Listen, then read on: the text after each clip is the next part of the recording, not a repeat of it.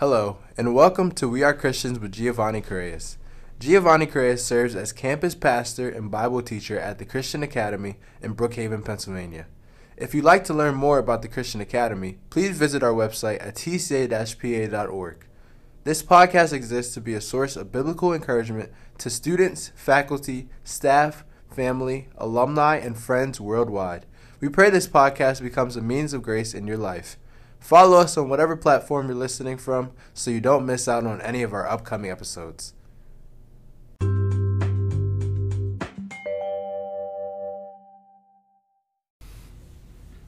Hi, and welcome to this episode of We Are Christians.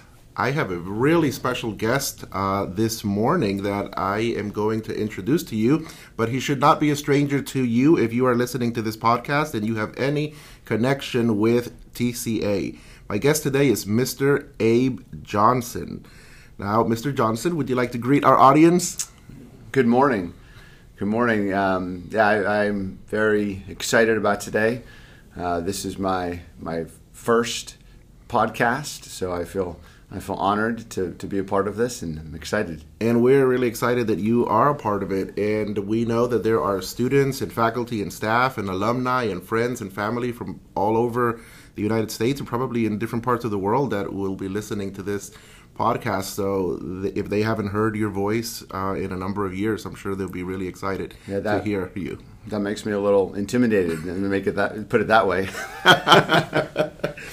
Well, we are, are the the topic of this podcast today has to do with answering Bible questions because just a, a few weeks ago in chapel we uh, held a Q&A session with four panelists. Uh, you were one of them. And we had lots of questions submitted by our students, but uh, we were only able to get to how many? Three or four? right. And so we really would like to provide an answer for these questions that our students have submitted. So that is our goal for this uh, podcast episode. And I'm going to just shoot the questions out to you and you answer them as the Lord gives you the ability and the uh, wisdom to, to answer them. So the first question that we'd like to pose to you comes from one of our students. Uh, like, well, they all come from our students. But the first question is Do the angels' trumpets come before or after Jesus comes back to earth? Okay. Um, well, I guess it kind of depends on your view of the timing of the events that we would call the end times. There's the, the rapture, and then there's also the second coming. And um, I believe that um, in First Thessalonians, in reference to the rapture, talks about there being a trumpet sound, and then also with the second coming of Christ, um, where he, he literally comes to the earth, there's also reference to a trumpet. And so um, there will be a trumpet, um, and um, my personal belief is that the, the rapture will occur seven years before the second coming. So that's typically called a pre tribulation rapture. Um, and I, so I think there'll be a trumpet sound and we'll be raptured. The word rapture means the church is, is caught up with Christ in the air. Um, and then there'll be seven years of tribulation, and then there'll be another trumpet when the when um, Christ returns to to the earth uh, for the final battle, the battle of Armageddon. And so I think there'll be two trumpets. Um, but I know that there are um, there are Bible believing Christians that think the rapture will be in the middle of the tribulation, and there are Bible believing Christians that believe that the the rapture will be at the end of the tribulation. And I think it um, is is is a good. It's good to recognize those differences and to agree to disagree. That I would refer to that as kind of a minor doctrine. It's kind of the, the, a timing issue. We know there's going to be a rapture. We know that Christ's second coming is a is a sure, definite thing. The specific timing of it is something that uh, um, Christians should agree to disagree if, if we disagree, um, and not not let that be a point of division. And regardless of, of the timing, there's definitely going to be a trumpet sound. Yes, there will be there will be yeah whether there's one trumpet or two trumpets. Um, I'm looking forward to hearing those trumpets. As am I. As am I. this next question uh, says, "How do we know? How do we know that Christianity is the only true religion? And how has God always been there if He wasn't created?" So I guess we could maybe take the first uh, question first. Uh, this student submitted: How do we know that Christianity is the only true religion? My first response to that question is that that's what Jesus said, and that um, that it's not a, it's not a conclusion that, that Christians have come to, um, but that that's what Jesus said, and anybody who predicts their death and resurrection and then dies and actually comes back from the dead, I'm going to believe what they have to say. So if he says he's the only way, I'm, I'm going to believe that because he demonstrated that he was God with his death and resurrection. So, so for starters, I would say that's the primary reason why I believe that is because I wholeheartedly believe that Jesus died and rose again, and I'm going to listen to anybody who who comes back from the dead um, because obviously they're God. Um, secondly, kind of maybe um, more looking at it more broadly. Um, I I, um, I teach worldview class, and I always tell my worldview class that the Christianity by far makes the most sense in terms of explaining the the world around us and explaining who we are, and so um, one of my one of my favorite quotes by C.S. Lewis is that he said, I, "I believe in Christianity like I believe that the sun has risen. Not only can I see it." but by it I can see lots of other things. And so there there is evidence that Christianity um, is true and accurate. The Bible is full of prophecies that have been fulfilled, and we can verify lots of parts of the Bible through archaeology. So there's kind of that external evidence where we can see that it's true. But um, I also find that the Bible and Christianity explains so many other things. It explains why you and I are, are personal, um, and we can sit down and have this have this conversation. Um, it explains why why there's right and there's wrong, and so Christianity explains so many other things so well. That's just an, an, an additional reason why I believe that that Christianity um, is is the only truth um, because of, of those things. I agree, and personally, I like to uh, to think about the fact that Christianity is supported by actual historical events, and not just ideas that somebody came up with. Right. Like I, I love that. I'm like, wow, like like we can actually point to moments in history. Um, somebody lived. Uh, Christ actually came. Christ actually died. Christ actually reset the clock and the calendar for Right. for all of human history. Right. And and the apostles were in a very unique position where they knew whether or not he rose from the dead and they their lives are a reflection of the fact that he did. Sometimes people will will wonder about Christianity compared to, to Islam or you know some so where, where people will die for their faith. So like a um, a Muslim might die for their faith, believing that they will you know uh, go go to heaven when they die for their faith, but they don't know whether or not they're gonna they're gonna go to heaven when they die. But the apostles they knew whether or not Jesus rose. They were in a unique position to know specifically whether he rose, and they died for their belief. So to me, that's just like mind blowing. They, Yes. they knew, they weren't just believing something that someone else told them, they knew that he rose, and they were willing to put their lives on the line for that. Yeah, and they they saw him. They Right. they literally saw him and ate with him. And I remember talking about this not too long ago in in my um, Life of Christ class with the eighth graders, and I said to them, you know, it wasn't just the twelve of them that saw him. There was hundreds of people that saw him. Yeah. Yeah, Paul Paul says that over over 500 people saw him at the same time. Exactly. So yes. there wasn't that you know they weren't hallucinating. There are no mass hallucinations. And then Paul even says most most of those 500 people when he's writing in 1 Corinthians, most of those 500 people are still alive. Mm-hmm. So he's kind of saying to the Corinthians, if you don't want to take my word for it, go track them down. They're still alive. You ask them Yeah. if they saw him to- Powerful. to, to verify it. Yeah. That's awesome. So the second part of, of this person's question says, how has God always been there if He wasn't created? No, you have five children. Yes. Uh, maybe one of your kids at some point has asked you this question. I remember Mateo asked me this question when he was about three years old, like, "Who made God?" Right. Basically, that's this question: Who made God? yeah. Um, and really, and the, the best answer I think is a simple one: um, no one.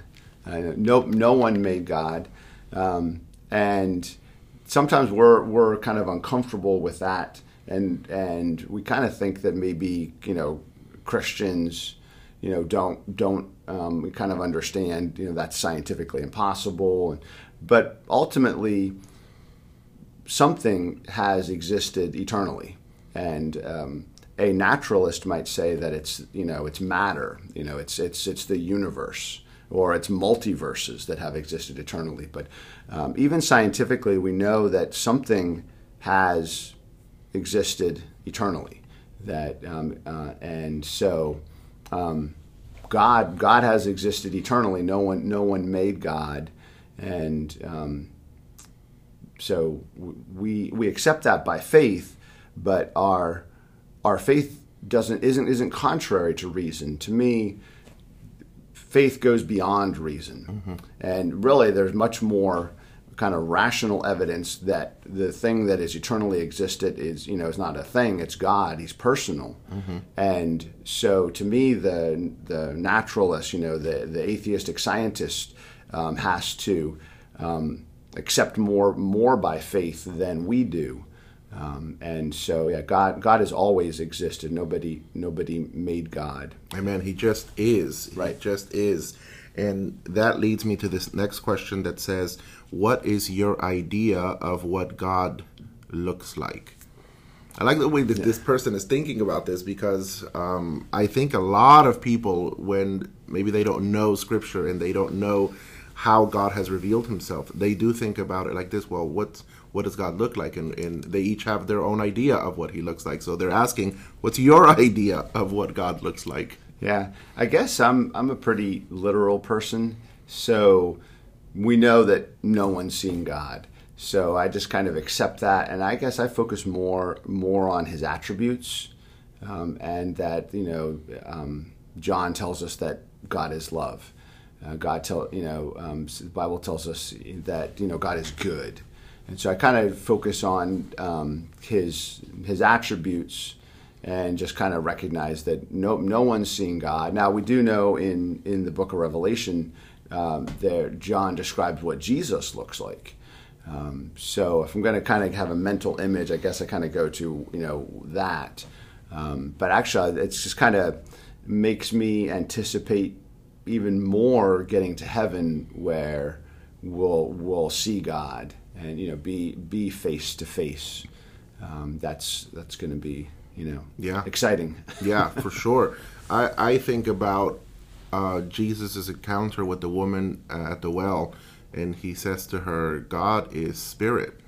Right. And I mean, a spirit is a spirit. There's no bodily uh, form to the right. spirit. So uh, when I think about God, I, I think about the fact that, you know, I probably won't be able to see him, at least not in this life, right. um, or, or visualize him. And, and in fact, that's one of the commandments is do not make for yourself an image yeah, right. Uh, of God. Right. Um, and, and then, you know, yeah, God, God's amazing. And yet Jesus said, if you've seen me, you've seen the Father. Yes. So we do get, you know, you get, God wants us to know him. Mm-hmm. He's definitely beyond our comprehension. Um, but that's why he's worthy of our worship. Amen. Amen. So you bring up um, you visualizing the attributes of God. And, and God is love, and definitely love is one of his attributes. But here's this other question from someone who's asking um, Why does God allow for so much evil to exist? Why does God allow for so much evil to exist? Uh, that's a great question. Um, mostly because it's something that we, the question we probably have all asked ourselves and, and, and asked, asked God, and because it's just something that, you know, it's a, it's a struggle. We all experience evil and suffering and, and sickness, and so it's all, it's a, you know, it's a, it's a real, it's a really personal question. Uh, but I, and I think that um, in some aspects, the, the best answer is we don't know. it's we can't fully understand because in sometimes in our estimation we think God's God's good, God's all powerful. Let's just deal with evil now. Um, but we I think we can get some some glimpses as to an understanding where we see um, instances in the Bible where God allows evil and accomplishes His purposes through through the evil. Um, I, I, just the other day in Bible class we were talking about the um, the story of Joseph, mm. and really the the whole the whole story is wrong. You know, Jacob shows favoritism. You yeah. know, wrong. Joseph is proud and can't keep his mouth shut to his brothers you know, and wrong. Yeah, wrong. You know, when you when you have that many older brothers and you have a dream about them bowing down, you keep your mouth closed. Wrong and that, dumb. Right, right? Yeah, wrong, wrong and dumb. Um, and you know, his brothers hate him. You know, sell him into slavery. Wrong. Um, and yet God accomplishes. You know, He preserves His people through all of that. And um, I, I, shared with my class kind of a personal example. Um, my growing up, my uh, my stepdad um, was an alcoholic, uh, and there was a lot of a lot of you know wrong and you know uh, evil in you know in in the midst of that. But through that, my mom became a Christian, and um, I saw a difference in her. And, and, and it was you know it was directly through my stepdad's alcoholism because she started going to Al-Anon meetings and her leader was a Christian, mm. and they will they will teach you about a higher power. Yeah. But um, she asked her her leader, "I want to know about, about, that higher power," and so her leader introduced her to Christ. Mm. I saw a difference in her, and so it's kind of directly through the evil of alcoholism that I came to Christ. My family came to Christ. So God God uses it mm-hmm. for good, um, and we just have to just have to trust in His in His goodness and uh, that eventually evil will be dealt with. Yeah. So sometimes our our struggle with it is a timing thing. We want God to deal with it now, mm. but that He He will, and we can trust that. Yeah, and and keep in mind that nothing happens in the universe right without Him not only knowing about it but being in control of it because He's right. sovereign. Uh, over everything. Uh, I think of this passage in Lamentations that says, Should we accept only the good from God and not the calamities? Right. Like both come from God and ultimately are for our good and for His glory. Right. Um, so I, that's a beautiful story about how your mom came to salvation and to know the Lord. And um, maybe we won't even know. I think when we go through difficult times, we won't even know what is it that God intended for us. Uh, right.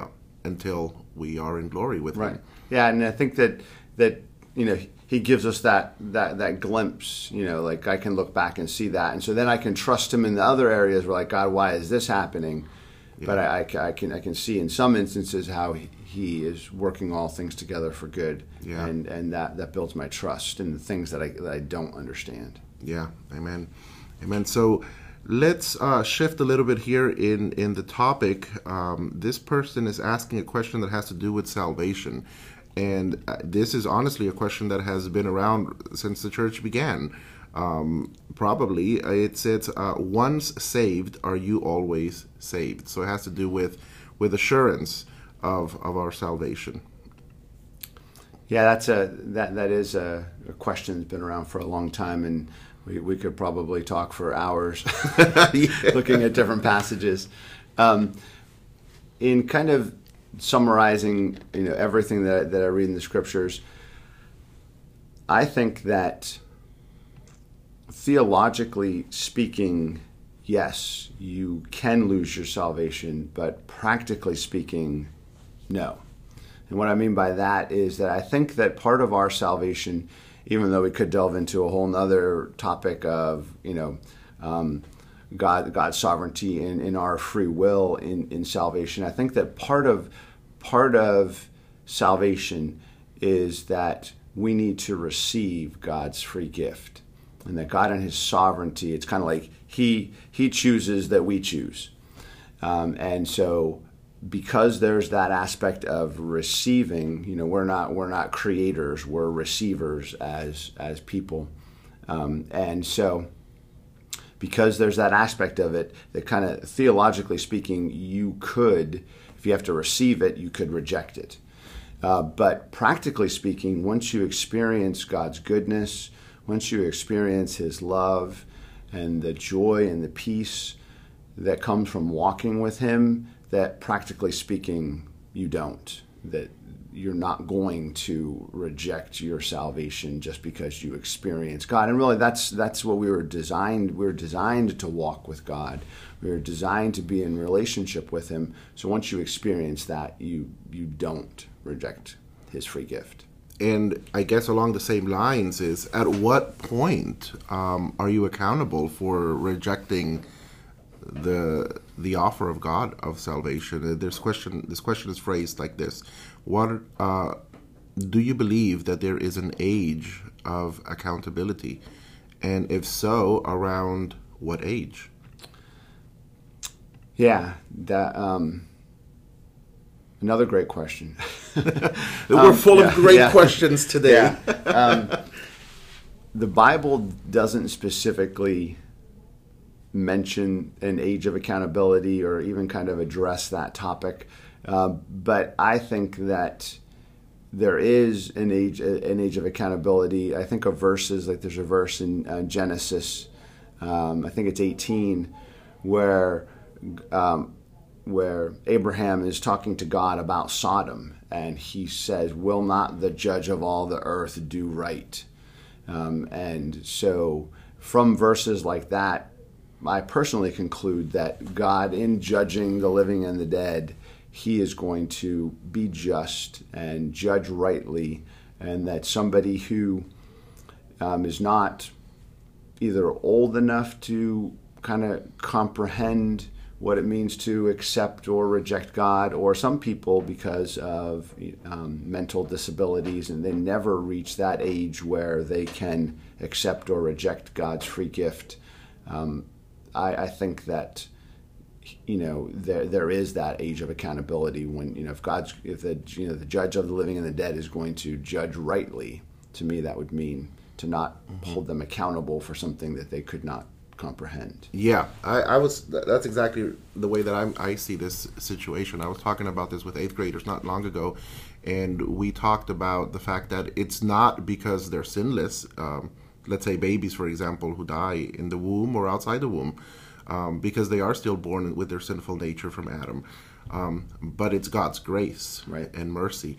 Uh, same with people with mental disabilities. Like it's not because they're sinless; it's because God is gracious and merciful. Right. Um, so I think about the the generation of Israelites that did not enter the promised land, and God said, you know, you're not entering because of your unbelief, but your children who you thought were going to be taken captive and, and be, get abused in, in the promised land, they didn't reject. They they, they couldn't because they didn't know right from wrong or left from right. And right. Um, so they will enter. And right. so the Lord is merciful and gracious in that sense. Right. Yeah, and, and His grace and His mercy um, is boundless in that my, you know, my sin, past, present, and future, it's all it's all forgiven and and so that we're all we're all sinners, but the, the, the, the, price that Christ paid on the cross, you know, covers covers all of our sin, and God in His graciousness, I believe that covers the sins mm-hmm. of those who um, who don't have the ability to accept that free yeah. gift. Yeah, yeah, Amen. Um, so let's. Uh, we probably have time for about two more questions here. Um, let's go with this one. What are some effective ways? Uh, to prepare to be bold for Christ in a non Christian environment? Uh, I, I, don't know. We don't know who, who asked these questions, but this could be a question from one of our seniors who's getting ready to, to leave TCA and, and maybe go into a secular university or workplace. Like, right. How are they going to prepare to be bold for Christ? Yeah. Um, I think um, part of it, one of my, um, one, one um, verse that I've been meditating on uh, for probably a couple of years now is is Acts one eight, where um, Luke writes um, really that Jesus tells the disciples, "But you will receive power when the Holy Spirit comes on you to be my witnesses in Jerusalem and Judea and all you know um, Samaria and all the earth. And so the part of it is that we need to realize that God will empower us as we allow His Spirit to fill us. Um, that He will, you know, empower us to be bold witnesses.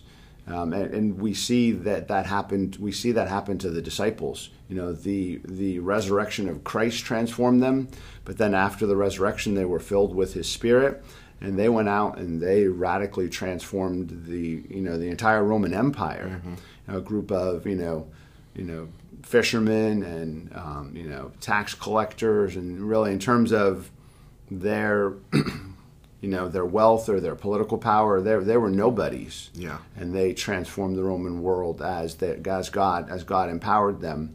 And so I think that as we as we walk, you know, that's kind of maybe you know like a theological answer, but as we walk with God daily, and um, His Spirit fills us, you know, you you you get excited about mm-hmm. about your walk with Christ and things you're you know things you're excited about. You, you know you just naturally talk to other people about it and they they notice they notice that you're full of joy.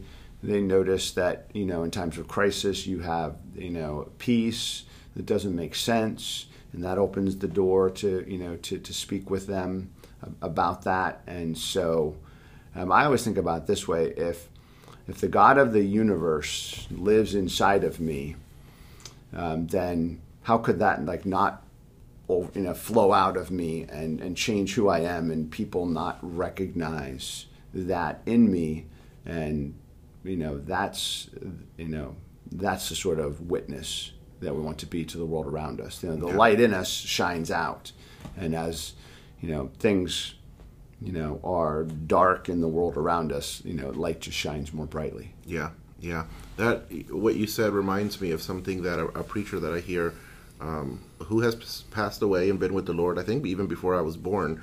Uh, his name is Martyn Lloyd-Jones, and he said, you know, we the Christian always has the Spirit of God, but wait, wait, let, me, let me think. How does he say it? He says, Uh, the Spirit of God is always in a believer, but the believer isn't always filled with the Spirit of God. Or maybe I'm paraphrasing it or saying it wrong, but like we have the Spirit of God from the moment that we believe, but we're, we aren't always full of the Spirit. Right. And that should be our our goal and our desire is to walk in the fullness of of the Spirit of God in Amen. order to be yeah. prepared for anything that happens. Yeah. And I, and how can we? Maybe we should go there. How can we be prepared? Uh, sorry. How can we be full of the Holy Spirit? Um, well, I think that that's you know that's ultimately what we were designed. Uh, we were designed that way. You know, Paul Paul writes in Corinthians, you know, that you know our, our body is the temple of God's Spirit. So I, I always think about it in the same way that the the, the Jewish people were were very um, proactive and um, to you know they, they they wanted to make the temple the you know the place for God's Spirit to dwell and so you know they overlaid it in gold mm-hmm. and you know they follow god's instructions on how to build it and we just kind of have to have the same perspective about ourselves eh, that we just need to be very uh, purposeful and we need to you know plan to have times that we're in god's word. We need to um, set time aside to you know to worship him and to be in prayer and to be in fellowship with other believers. And as we're just as we're purposeful to to do those things that um, we just you know his spirit just fills us. We're walking closer and closer with him. And we're we just you know um, are allowing his spirit to to fill more and more of our mind and our hearts and and and that's how you know that's how we, we walk with him daily. Amen. Amen. So here's our our final question for this um, podcast episode. And I'm kind of I'm kind of debating whether which actually which one of these questions to ask. Um, what you just said in in, in your final um, comments on the question that we just talked about that a Christian should be in the in the Word, in prayer, and in fellowship with other believers. So. I think that's already an answer to, to this question: Can you still be a Christian and not attend church?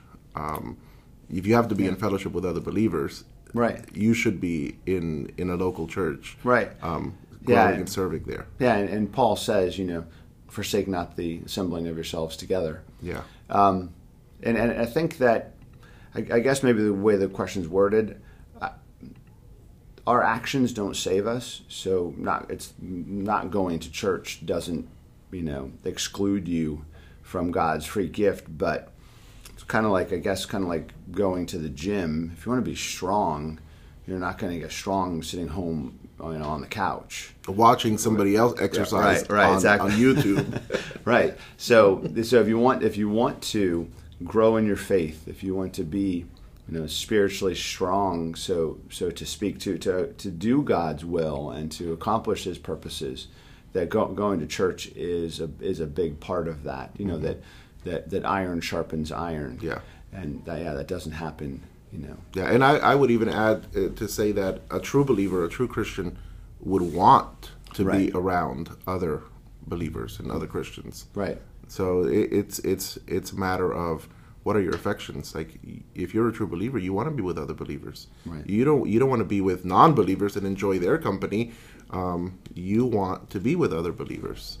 So so that's that question's been answered. So here's our final question. All right. Okay. Ready for it. Do dogs go to heaven? Do all dogs Yeah. go to heaven? Well, if you ask, Walt, Wait, wait, be careful how you're going to Yeah. answer this because if you ask Walt Disney, I guess yes, all dogs do go to heaven. But I, I don't know that, that he knows his Bible very well. um, yeah, I've, I've been asked this question by by my my children. Have you? Yeah, in Bible class. This is a so I, I've thought about it. Um, dogs and animals. wait before you before you give us your answer. Are you a dog person? I mean, do I do I prefer Yes. cats over dogs? Do you prefer dogs over cats or cats Um, over dogs? Or, Um, actually, I guess I'm both. Okay. We, we have we have a dog and a cat, and I guess being a biology teacher, we Okay. always we always refer to it as the the, the Johnson Zoo.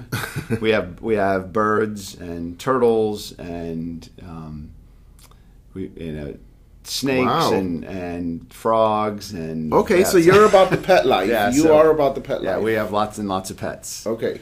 So yeah, so when yeah when when a pet when a pet does unfortunately pass, Yeah. you know, so I've dealt with this question kind of on, on, a, on a personal level. Um, when God created animals, He created them um, differently than humans. Um, only only Adam does it say that He breathed, you know, His spirit into Adam, and Adam became you know a living living being. So humans are different. We we have an eternal spirit. Uh, we are, and, in fact, sometimes we get that kind of switched up. We think of ourselves as a body with a spirit, but the Bible tells us different. You're we're a spirit with a body. Our spirit man is more significant than our physical body. So we, we are eternal because of that spirit, and animals don't don't have an eternal spirit. God did not breathe into them in the same way He breathed into Adam. So, in that sense, animals are not eternal. Um, they don't have an eternal spirit. But, uh, and this is just complete conjecture on, on my part, but um, God loves us so much that I wouldn't be surprised if He recreated our favorite pets in heaven for us. He's going to make Okay. a man. He's going to make a mansion for us, and His love is obviously boundless. So it wouldn't wouldn't Mm-hmm. surprise me if God God recreated our favorite pets Yeah. for us in heaven. It would be a really nice gesture of, of graciousness Right. of, on his part for us, right? Love and grace, yeah. Yeah. So Well, that's, I would that's be. my answer. well, that's a beautiful answer. A very gentle and, and kind answer for, especially for people like yourself who love pets. Yeah. I'm not one of those people. I, I don't really. I'm not into pets, but we do have a pet at home, and you know, if God um, did do that, well, I, I would be okay if He didn't. I just can say that. What kind of pet do you have? we, we we have a, a really nice a really nice dog. Um, yep, uh, a golden doodle. Okay. she's lovely and she's very calm, and that's why she still gets to be around the house. Well, thank you so much, Mr. Johnson, for your time and for you know uh, speaking with us and answering these questions for these students. And I'll um, let you say goodbye to all of our, our audience, and then we'll wrap this up. Yeah, um, thank you. It's been it's, it's been a pleasure. I love I love um, answering questions about the Bible. I love just talking about the Bible, and so yeah, it's been it's been a pleasure. Thank you. All right. Thank you, everybody, for listening, and catch us next time in the next episode uh, coming up shortly. Bye bye. Thank you again for listening to We Are Christians with Giovanni Coreas. If you have any questions on anything that you heard or would like to speak with Pastor Coreas, you may email him at gcoreas at tca-pa.org. Have a great day and remember, we are Christians.